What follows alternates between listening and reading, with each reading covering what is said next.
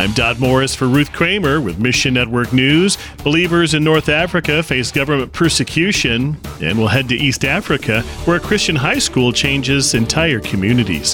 Find your place in these stories and more right now on Mission Network News.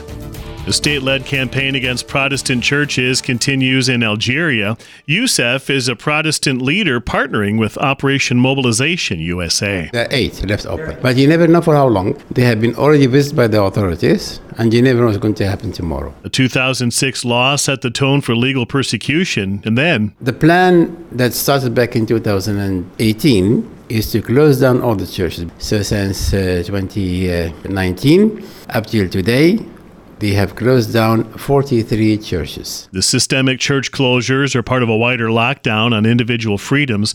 Last month, Algeria's government shut down a number of civic groups. They also forced Algeria's oldest independent human rights organization to close its doors. This is the situation we are in, so it's quite uh, sensitive, quite delicate, and very challenging. The small but growing indigenous Christian population, mainly converts from Islam and their children, stands firm. The church in Algeria will never ever disappear because the vast majority of the Christians are the Berber, the Kabyle.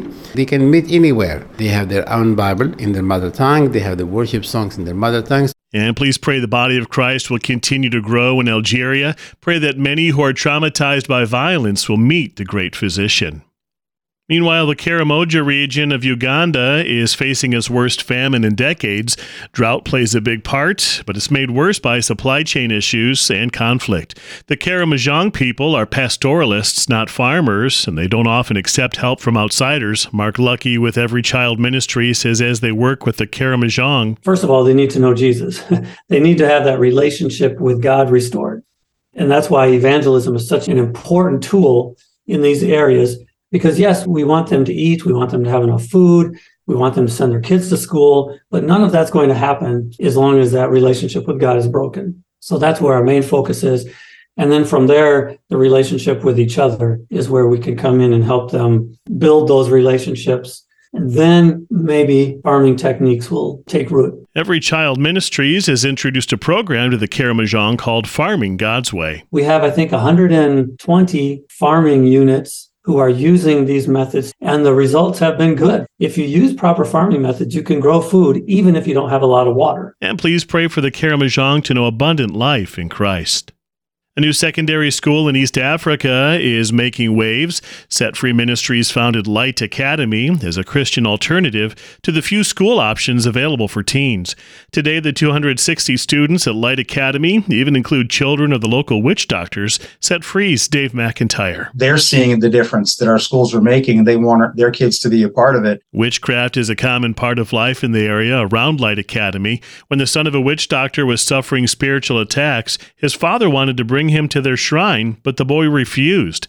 Instead, he asked to go to church. He was taken to the church where uh, they prayed over him and, and this thing was cast out, and he went home fine. I asked our African director, well, how did the father react to that when his boy came back? And he just smiled and he said, when you receive your child back clothed and in his right mind, it's hard to be upset. Light Academy is showing the power of Christ, not only in the students, but the whole community. Even teachers who were once afraid of witchcraft have found freedom in Jesus. And that's one of the things we stress at the school is our identity in Christ that we've been transported out of the kingdom of darkness into the kingdom of light and that Satan has no more authority over us. No, we do not have to obey Satan and his forces and practice tribal witchcraft and sacrifice to demons to get things done.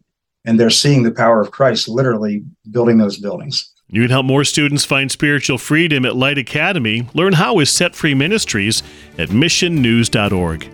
Mission Network News is a listener supported service of One Way Ministries. You can join us here and on social media. Together, the Great Commission happens. Look for the links at missionnews.org. That's missionnews.org. For Ruth Kramer, I'm Dot Morris.